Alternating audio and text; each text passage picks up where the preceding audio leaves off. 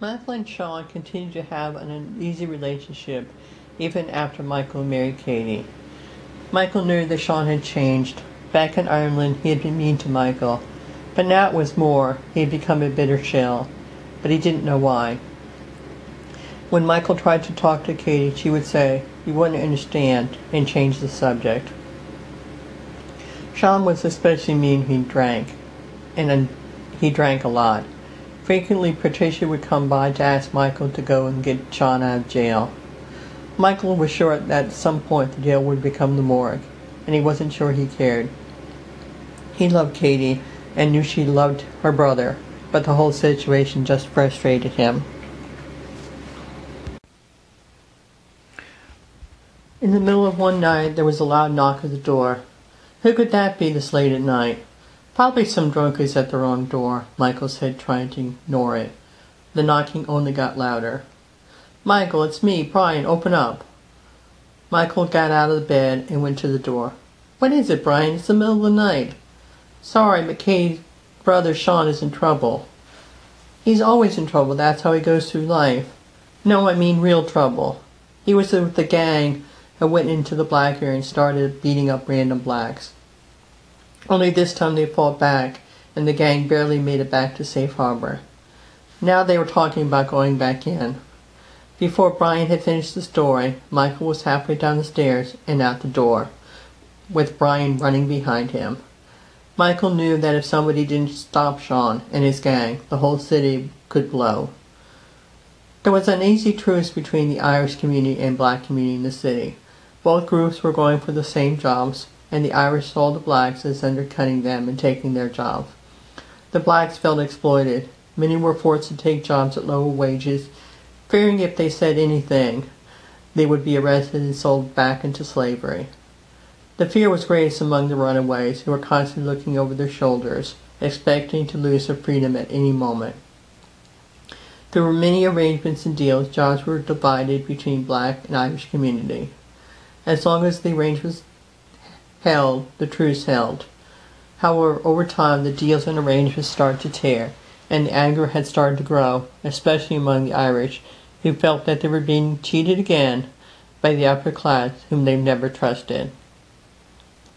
As Michael got to O'Reilly's, he saw a large and angry crowd gathering. Not surprisingly, Sean was in the front, egging them on, his lips blighted and his left eye swollen shut. We need to teach them who's boss in some respect. The crowd of men and a few women roared in agreement, waving various weapons. Yeah, teach them some respect by getting arrested. That should teach them, Michael shouted. Stay out of this, Michael. We know where you stand. Don't you think by now the police are swarming the area? What's your wife going to do if you end up in jail, Patrick? How about you, Danny? Is your son old enough to take care of your family if you get killed? Don't listen to him. They took our jobs, and we need to get them back. The crowd murmured in agreement. Michael thought he had lost the battle. Then he saw another group coming down the street. At first he thought, oh no, but then he saw that it was a group of women, with Katie leading them. The women started to find their husbands and dragging them out of the crowd and back home. It had also started to rain, which helped to deflate the crowd. Soon the crowd started to disperse, leaving Sean standing there. Come on, let us go home, Michael, Katie said. Michael tried to reach out to Sean, but Sean looked at him with hatred and walked away. Michael and Katie walked back to the tenement in silence. When they got home, Michael collapsed in his chair, too tired to go to bed. Katie sat down next to him in her chair. For a moment there was silence. Then Katie spoke. You were right. He has changed. I know. I wish I wasn't. But he has. Katie just started to sob. The only thing Michael could do was hold her. Was arrested that night and spent a week in jail. When he returned, he didn't say anything. When Michael tried to talk to him, he told him to fuck off and walked away, leaving a stunned Michael standing there. Even Sean's relationship with Katie became strained, as if a barrier had been built up between them. One day, Katie was washing dishes and daydreaming while Michael was finishing his dinner. What are you thinking about? I was thinking about Sean as he put the dish down she had been watching. Oh, I just realized I have a closer relationship with Ian the fishmonger in the market than I do with my own brother. I- I'm sorry. I know, she sighed. All I can do is keep praying and hoping as she went back to finish the dishes. Michael just nodded. Over time, to earn more money, Michael started to do small errands for Mr. Cole. At first, he didn't tell Katie. He knew she wouldn't approve. Katie hadn't liked Cole since the first day arrived. Finally, he had to tell her. I, I don't like you working for him. I don't trust him. He's always treated me well, and he's helped me when we needed it. I know, and for that I'm grateful, but I still don't trust him. There's nothing he does that's for anyone but himself. Mark my word, one day he will lead you into trouble. Ah, Katie, you worry too much. But in the back of his mind there was a seed of doubt, a seed that would grow over time. However, by then he thought it was too late to do anything. Working at the dock was hard. Michael would start work before dawn and not finish until after sunset, lifting and moving material on and off ships and the dock. He quickly got the broad back that the Irish were famous for. He also got the reputation for someone who could be trusted to keep his word. One morning he was waiting for new assignments along with the other men. I'll need you to work with Toby. Huh? What? Toby, the foreman said, pointing at a large Negro pulling on the ropes of a crate. Really? Can't they work together? Michael had nothing against Toby as an individual. He barely knew him. He just thought they should stick to their own kind.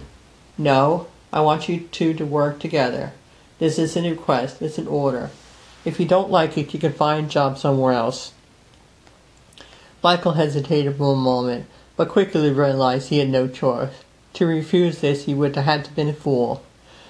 For an unskilled worker, this was a great job. Yeah, I'll do it, he said as he walked over to Toby. I'm Michael and we'll be working together. Toby looked up. I'm Toby and I could use help moving this crate. Michael took the other end of the crate and together they lifted it up on the dock.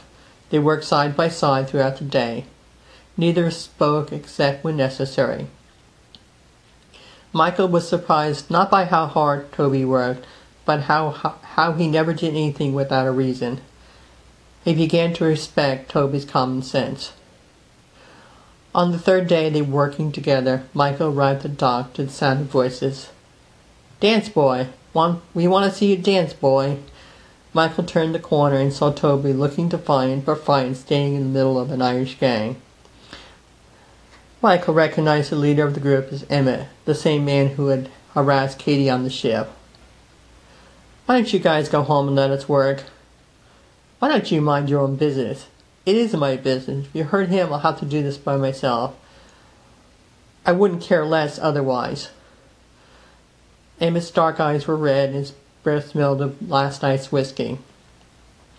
His dark hair was parted in the middle and was clearly in need of washing. A scar ran down the corner of his mouth just below his left eye. A scar he had gotten around the same time he took over the Dead Rabbit gang. This nigger took my job and he ain't going to get away with it. Go home and sober up, Emmett. The reason you lost your job was because you're drunk half the time and spent more time fighting than working.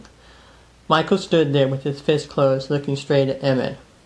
Emmett started to move forward, then stopped. Fuck you, spitting on the ground in front of Michael. He walked away with the gang following him. Thank you, Toby said.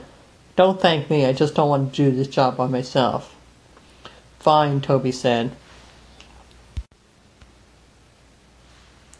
They worked the rest of the morning in silence.